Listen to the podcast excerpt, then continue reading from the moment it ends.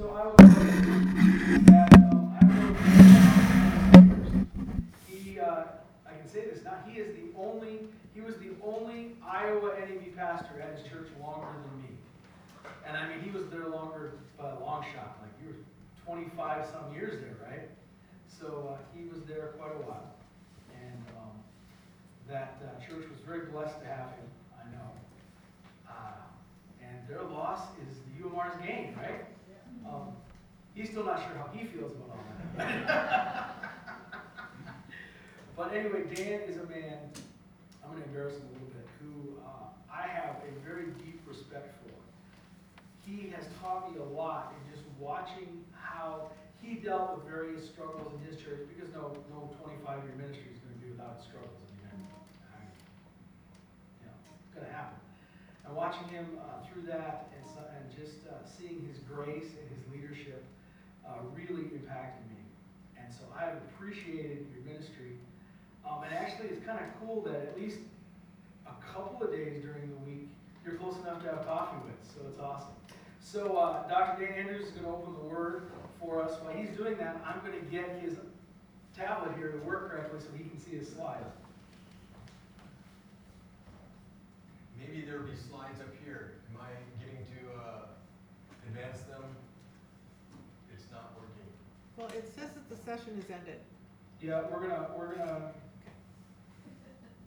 We're gonna stand up here and you don't want me to do a song and dance because that would be really bad. Um, don't worry. I know a guy. You know, God. Is that me breaking up or is that Orville breaking up? That's me. So what would you like me to do? Stop moving. You don't know how much you're asking.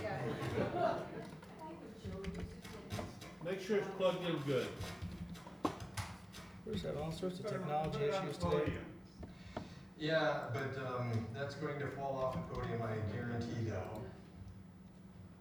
Right, when he starts pounding it with the fire and brimstone. That's right. Technology, I, I, I am often thrilled by it and often frustrated with it. So, um,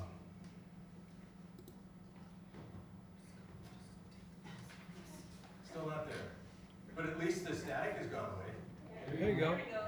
Is that the one Ah, there we go. I serve as the regional minister of the Upper Mississippi region of the North American Baptist Conference. That's my job title, and it takes five minutes to get through. There are 42 churches scattered around the UMR, and Renee and I had the tremendous privilege of serving for 25 years in Victor. This year was Renee and I's 30th wedding anniversary, and so for our wedding anniversary, some people want to go on cruises, some people want to go on big trips. We decided we'd move. And so we went ahead and decided to change everything in our lives. God has blessed us with five wonderful children, ranging from age 25. My youngest is with me, and yes, she's embarrassed right now, looking away. Brielle is with us. She's she's 14 years of age. My last official event as pastor of Victor Baptist Church was to officiate at my second daughter's wedding Abigail got married on May 21st. We said goodbye to Victor on May 22nd. And then I became a grandfather. Now, I was told that grandparents are required to show a minimum of 10 minutes of pictures of their grandchildren, so I'm just going to sit down. No, I won't do that to you. I think it's really cool that we moved to Sear, actually Waterloo, six days after my granddaughter was born. Because Renee and I moved to Victor six days after Larissa was born. We had the incredible privilege of staying an entire generation in the city of Victor, and I wouldn't have changed it for the world.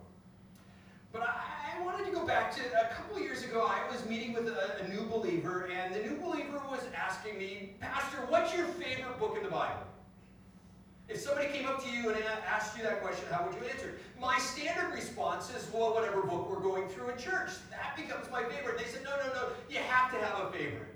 Well, I don't know if I have a favorite, but I do have a favorite author. I, I don't entirely know why, but I relate really well to the Apostle Paul. The way he writes, the way he thinks, I, I love his logical approach. And, and I've always been really comfortable with the writings of Paul. But if you go to the writings of Paul, you will find that Paul wrote primarily to big cities.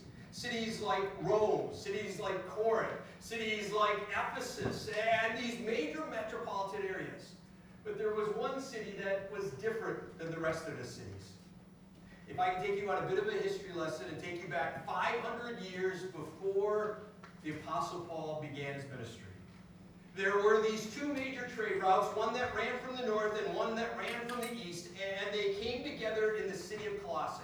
And Colossae was an incredibly important town. But then, about 150 years before the Apostle Paul shows up, the trade routes shift. The one from the north shifts to the west and ends up in the city of Hierapolis. The one from uh, the east shifts south, and now they suddenly are combining in Laodicea, and the city of Colossae is bypassed and forgotten. The reason that really kind of speaks to me is I lived in the city of Victor. If you had driven from the east coast to the west coast in the 1950s, you would have traveled across Highway 6. It was the main artery from New York City to Los Angeles. And it just so happened that the, the highway ran right through the center of Victor. Some of the old timers in church used to talk about fall days when there were home Iowa football games that it would literally become a parking lot in downtown Iowa or downtown Victor. You couldn't even cross the city. And then in the early 1950s, they decided we don't want people to drive through small towns. Let's bypass Victor. And then in the late 50s and finished in the early 60s, Interstate 80 came through, and Victor became Forgottensville. So much so that I don't know if you, I assume you've seen the movie Cars. I was sharing shortly after we took my son for his birthday to see Cars, and I was talking to one of the elderly ladies in our church, and she said, I went to it, it's the worst movie I've ever seen. I hate it! Because I lived it. Forgotten. Nobody stops in Victor who doesn't live in Victor. Does God really care about places like Victor? Places like Colossae? If you go today, this is what you'll see. They know exactly where the city of Colossae once was. But there's nothing of significance. There's no reason to dig there. And yet the Apostle Paul writes one of his most precious letters to the church at Colossae. So if I were to choose a favorite letter, a favorite book, I think I might choose the book of Colossians. I would love to take the rest of the afternoon and walk with you through the book of Colossians. Orville, however, told me that I'm not allowed to speak for four or five hours today, so I, I just want to tackle the greetings. The Apostle Paul begins with this amazing greeting in which he writes to, to the church at Colossae, and, and he says to them, brothers. Don't rush past that too quickly. Because that's exactly the same term he uses for Timothy. There may be no one in Paul's life that was closer to Paul than Timothy. Uh, Barnabas goes on his first missionary with Paul, but then on the second missionary journey, Timothy is picked up along the way, and he is as close to Paul as anyone can be. In fact, two of Paul's letters, his two final letters probably, are written to Timothy. Timothy is as close a person as he can find. And he calls Timothy a brother. And he calls these people he's never even Uh, chapter 2 says this I want you to know how much I'm struggling for you and for those in Laodicea and for all who have not met me personally. Paul has never met these believers, and yet he refers to them as brothers. I, I don't have the time to run down this rabbit trail, but it is an interesting thought. Do you view the Christian in Pakistan, Iran, India, China, as a brother or sister in Christ. I, I, I, I love my country. I'm very thankful I'm born an American, but one of the struggles I, I, I find with our country is we sometimes want to elevate our country above everyone else. I'm glad I live here. But I have brothers and sisters all around the world because we are one in Christ. And Paul begins his letter by saying that I am so excited to serve you as an apostle of Christ Jesus by the will of God. Now, I, I fear that oftentimes I was really tempted to spend the entire morning on these first two verses because there's a tremendous amount there. We run past this because we think, all right, Paul, we remember Acts chapter 9, you're going to the road to Damascus, you see this bright lights, God set you apart for the ministry. Clearly, you're an apostle by the will of God. Will? I think maybe the reason why this verse jumped out at me is because I am primarily a creature of habit. My wife and I, we couldn't be different. When we go out to eat, she would love to go to the most unique and strangest and bizarre food place she can find. I want a burger and fries. In fact, wherever we go, I order a burger and fries. I, I don't need new foods. I like the foods I like.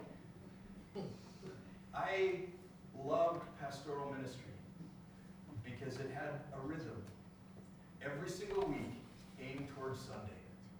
I knew what I had to do. Uh, Monday was my day off. Tuesday and Wednesday were visiting days. There was a chance to have a midweek service and then study Friday, Saturday, and Sunday. It was largely the same. This role, I never know what day it is. I often don't know what city I'm in. Why do I continue? There's really only one reason. Because I'm convinced that this is God's will for my life today. Tomorrow morning, most of you will wake up and go off to work to something in your life. I really do hope that you don't go about your daily work thinking this is what I have to do. I would encourage you to think this is what God has called me to do. The will of God for me today is. Paul, an apostle of Christ Jesus, by the will of God, and Timothy, our brother, to the holy and faithful brothers in Christ at Colossae, grace and peace. I, I don't want to run past that too fast. Every single book that Paul writes, he begins with that same greeting. But they're always in the same. And I fear sometimes we try and reverse them.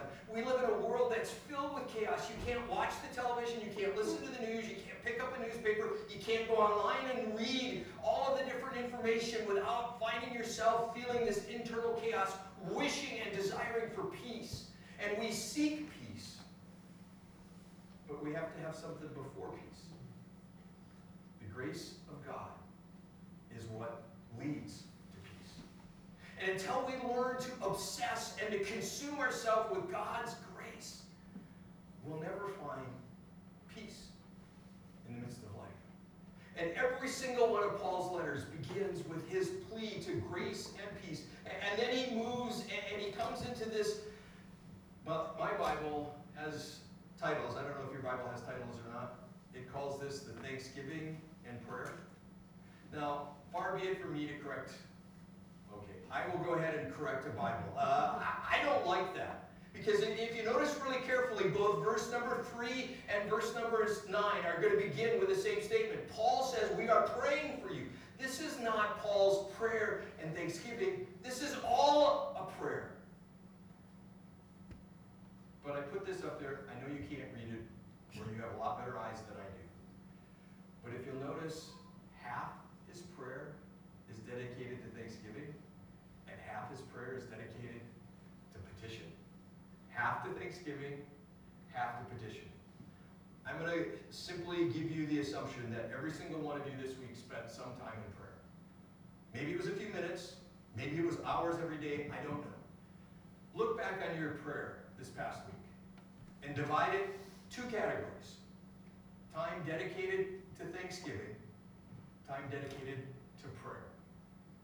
Would you say that about half of your prayer life is dedicated to saying thank you to God for the things He's put in your life?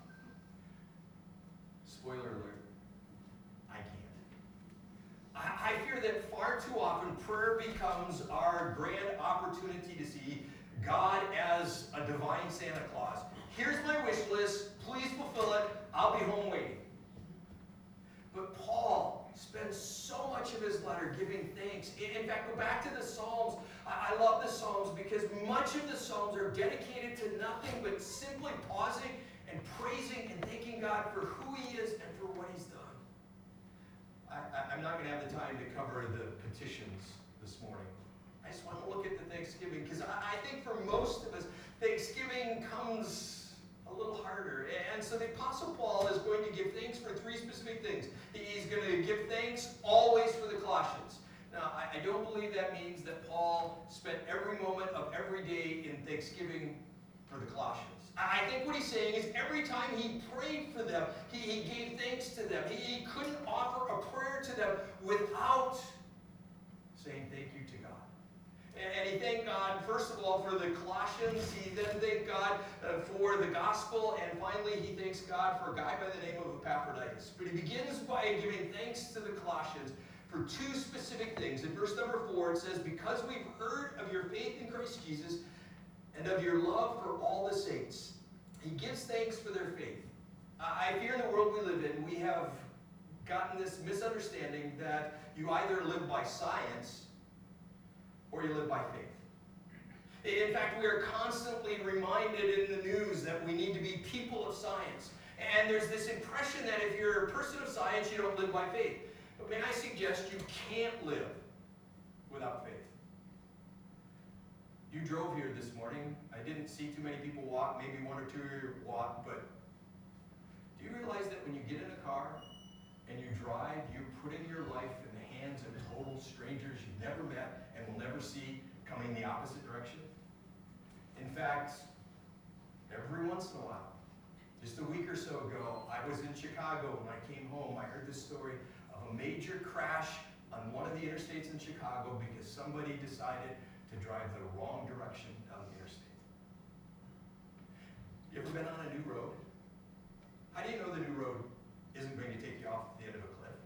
I was listening to a pastor a couple weeks ago. He was sharing about a family in their area that went on vacation to New Zealand and they were riding on a go-kart and they were going the trail until they plunged 200 feet to their death because the trail ended at the cliff and nobody told them that's what happened. Have you ever eaten food prepared by somebody you didn't see and didn't know? How do you know they didn't put arsenic in it? All of us, if we live long enough, will come to that point in our lives where we will find ourselves sitting in a room with a doctor and he will make the comment, I really believe in order to fix this, you need surgery. He refers you to somebody you probably have never met. You sit down with five minutes and then you say, All right, I'll put my life in your hands. I will trust you completely. Cut me open. Take it out. Fix it. We need faith. The question is not, do you have faith? The question is, what is your faith in? Paul doesn't just give thanks for their faith, he gives thanks that their faith is in Christ Jesus. Every single one of us understand we will die. None of us are foolish enough to believe that death will never visit us. How do we decide what to believe about after death? Do I believe the scientists who tell me once I'm dead, I'm dead? That's the end of it. There is nothing. Do I, I believe those that say at the end there will be this grand scale, and if your good works outweigh your bad works, you'll be accepted? Do we believe those that say if you go through the proper religious rituals, whatever those are, baptism, Lord's Supper, church attendance, whatever the rituals, if I do the rituals, I'm good? Or do I believe that it is by grace alone, through faith alone, in Christ alone? Do I believe to the one who does not work but believes in him who justifies the ungodly? His faith is counted for righteousness. By grace you are saved through faith, that not of yourself. It's a gift of God, not of works. Let's be honest, we all boast. God sent his one and only Son into the world that whoever believes in him will never perish, but have everlasting life. All of us have faith in something for that moment we cease to exist. What is your faith in? Paul was thankful that the, the believers there in Corinth had faith in Christ Jesus that produced love. I'm convinced there are no words in the English language that are used more and understood less than the word love. I, I, several years ago, I think one of the first years Renee and I were married, we attended a, a Valentine's banquet at the church I was working at. And I couldn't tell you anything else that the speaker had shared, but he shared this illustration because I've come back to it often. He said, I challenge you on your way home, stick your radio on Seek and just let it go through. And if you've ever done that, it stays at a station for about 10 seconds and goes on to the next one. And he says, as it goes from station to station, count how many of the songs are on the subject of love. And then try and figure out what love is based on those songs. Let's see, it's an ooey gooey feeling. It's uh, some kind of sexual pleasure. It's this uh, thing we all need but none can find. What exactly is love? Well, if I may let John try and define it for us, if you go back to John chapter 4, John is going to say, Dear friends, let us love one another, for love comes from God. Everyone who loves has been born of God and knows God. Whoever does not love does not know God, because God is love. It's really easy for me to get distracted by myself. I'm going to let myself here, because I was listening this last week to somebody who made a point that I had never really thought about. Did you know that love is one of the strongest defenses triune God? Because at the moment of creation, God either didn't have love and had to change, or hasn't existed always.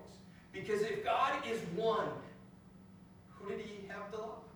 Before creation, there was no one or nothing to love. He couldn't have loved until he created the world. The only way love is possible is for God to be this amazing triune being that exists eternal, eternally as Father, Son, and Spirit. In fact, in this very context, John is going to appeal to all three of them. He's going to say the Father sent the Son and gave the Spirit. In fact, in all eternity past, before he created anything, God existed as love in this perfect love amongst himself.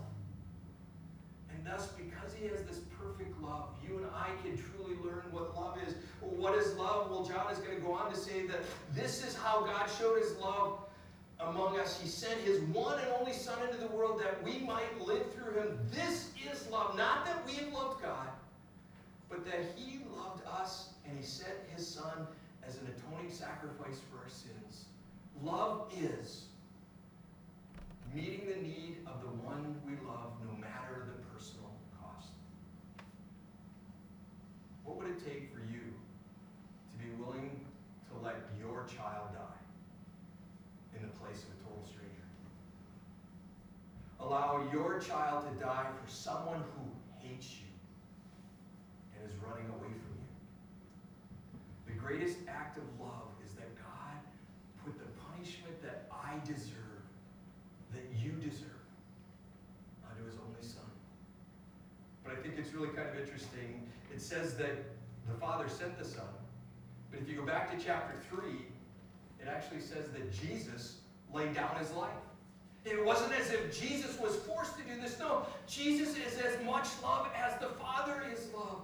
Jesus willingly took your place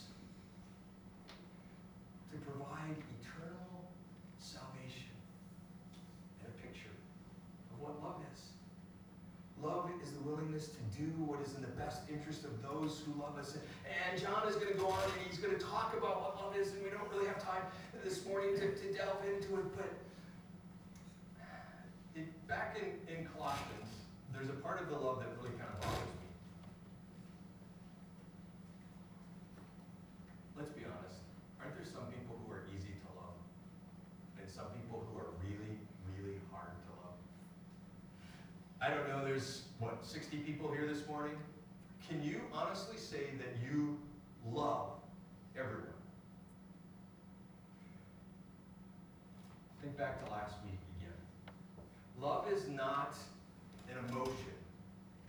It's a decision that results in an emotion. It's a choice. You can give without loving, but you can never love without giving. Do we purpose to put others' needs in front of ourselves? One of the things I tried to do before coming to each church is to watch your services last week. I watched Orville speak on marriage. And see if I, I, I learned this correctly. The whole point of Ephesians chapter 5 is to put the other in front of yourself. Did I get that right? Perfect. Love is the willingness to put others' needs in front of mine. Last week? Are you going to do it this week? No. But Paul gives thanks for the, the faith of the Colossians, the love of the Colossians, and then as he moves on to verse number 5, he says, The faith and love that springs up from the hope that is stored up for you in heaven that you have already heard about the word of truth, the gospel. He's going to share that all this faith and love comes from the gospel. Let me give you the 90 second summary of what the gospel is. The, the gospel is God created and put Adam and Eve in a perfect environment and gave them everything and all the planet. He said there's one prohibition you can't eat of the tree of the knowledge of good and evil. And they, as they enjoyed the garden, we don't know for how long, the serpent came and he tempted Eve. And as Eve was tempted, she takes of the fruit and she takes a bite. And as soon as she's done, she hands it to Adam. Adam chooses his way over God's. And all humanity is cast into sin. Fast forward thousands of years, God finally sends his son to come and to live a perfect life. To completely fulfill the law, to uh, appear on Palm Sunday, and then to give his life as a sacrifice for you. And on that fateful day, it looked like the serpent had finally won. And yet, three days later, Jesus rises victoriously over sin and death, and he makes available to each of us the opportunity not just to live forever, but to have our hearts changed, to be completely transformed by the good news that Jesus died in your place and came to change you. And eventually, he will change the whole planet, and one day we will be in his presence forever. The gospel is Jesus died in your place, and if you receive that by faith, you receive, in Paul's words, hope. What in the world does hope mean? I, I, I'm afraid that we sometimes get caught up in using words differently than the Bible does. I, I don't mean to offend anyone, but I- I'm a Vikings fan. I grew up in the state of Minnesota, and for the past 50 plus years, I entered this time of the year with the hope that the Vikings are going to win. I see some of you shaking your heads. You know because there's no chance the Vikings will ever win in my lifetime. It's not going to happen. I hope. But come on, we got to be a little realistic about life. But we hope that today is going to be better. We hope that tomorrow is going to be fun. We, we hope. But that's not a biblical definition of hope. A biblical definition of hope is this confident expectation that a future event will transpire. Let me give you one illustration. In Hebrews chapter 11, there's the story of faith, and, and the author of Hebrews goes through all of these different illustrations. This is what faith looks like. This is what faith looks like. And he comes to Moses and he says, By faith, Moses, when he had grown up, refused to be known as the son of Pharaoh's daughter. He chose to be mistreated along with the people of God rather than enjoy the pleasure of sin for a short term. He regarded disgrace for the sake of Christ as greater value than the treasures of Egypt because he was looking ahead to his reward. Can I give you my 90 second summary of the life of Moses? Moses was born to parents who, who loved life enough that they weren't going to allow their son to be killed. And so they put him in the, the Nile River and he floats down the river and he Moses is out of, brought out of it, and he goes into Egypt and he lives in the greatest opulence anyone on the planet could enjoy. And then at age 40, he said no. He goes on the backside of the desert, and as he's on the backside of the desert, he sees this flame that clearly becomes a, a theophany, a presence of God who speaks to him, and he says, Go back to, to Egypt. And so Moses goes back to Egypt, and he confronts the Pharaoh, and then he brings these ten plagues, these incredible uh, miracles by God, and eventually he brings the children of Israel out, but they come to the Red Sea, and God miraculously parts the Red Sea. And then, for 40 years, Moses has the wonderful privilege of traveling in some of the most inhospitable land on planet Earth with a group of people that do nothing but whine and complain. He has to listen to them. Oh, where's the water? We don't have any water. And so God brings it on a rock. It gets so bad that they complain God sends serpents, and then he raises the bronze serpent. He listens to them whine and complain for 40 years.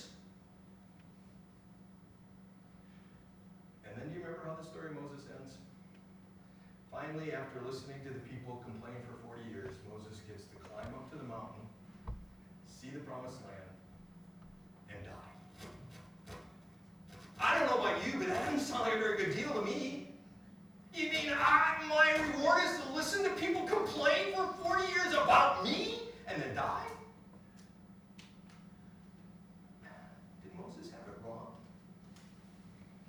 Orville chaired my ordination council three months ago. I don't remember what it was.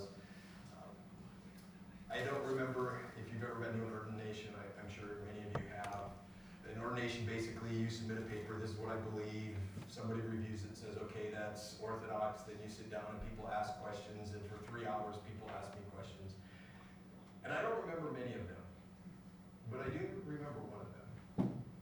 Somebody said, if you believe in the sovereignty of God, which I absolutely do, what do you say to a young mother who loses a child? My answer is eternity. That's all I got. I, I don't have any other answers. Other than I truly believe God will make all things right. Moses, for the rest of eternity, will be in the presence of God and rewarded in ways none of us will enjoy. Because he threw away comfort and followed God even though it was hard. No choice for God will ever be eternally regretted. What makes the Christian life different than every other life is hope. I am absolutely confident one day we will be in the presence of God for all eternity. All of life's struggles will be irrelevant. In fact, Paul is going to make the comment that it is this hope that allows their love to spring out. It's interesting, in chapter 10, I, love this verse. Beginning in verse 32, the author of Hebrews writes this Remember those earlier days after which you received the light, when you stood your ground in great contest in the face of suffering. Sometimes you were publicly exposed to insult and persecution, and other times you stood by, side with those who were so treated. You sympathized with those in prison and joyfully accepted the confiscation of your property. What would it take for you to joyfully allow the confiscation of every possession you have? The knowledge that there is a better possession, an eternal possession. Paul gives thanks to God for the hope that was filling the Colossian believers as they were living in light of this amazing hope that was producing the faith and love, but it was also bearing fruit. See, the gospel not only allows us the promise of an eternity in the presence of God, it involves present day change. But one of the things that most of us struggle with, I, I, I didn't ever really understand this as a parent. I would, my parents lived in the Twin Cities, we'd go back once or twice a year, and, and every time we did, we'd go back and my parents would say, man, I can't believe how much your kids have grown. And I'd think, oh, really? They look kind of like they did yesterday. Now with a grandchild that I get to see maybe once a week, it's amazing how growth over time is visible. Growth over a minute or two isn't. My question to you is not, are you different than you were this morning? Or even yesterday? Are you different than you were last year, last decade? The gospel produces fruit. But what's even more amazing to me is if you go forward in Paul's petitions, one of the petitions he asks is that you would continue to bear more fruit because none of us have arrived. None of us will arrive. But Paul gives thanks for this bearing uh, of the fruits. And then, maybe my favorite Thanksgiving is for this guy by the name of Epaphras. Do you know who Epaphras is? If you don't, you're in really good company, because neither does anybody else. In fact, scholars argue about exactly who this Epaphras could be. Was he the same guy in the book of Philemon that Paul references? Is he, is he somebody who comes from the city of Ephesus? And you can read stories that tell you all kinds of information, and then they conclude by saying, this is mostly our subjective idea. No one knows who Epaphras is. In fact, Paul is going to end his letter with a list of eight names. Tychicus, Onesimus, Arsticus, Mark, Justus, Archippus, Demas, and Nympha.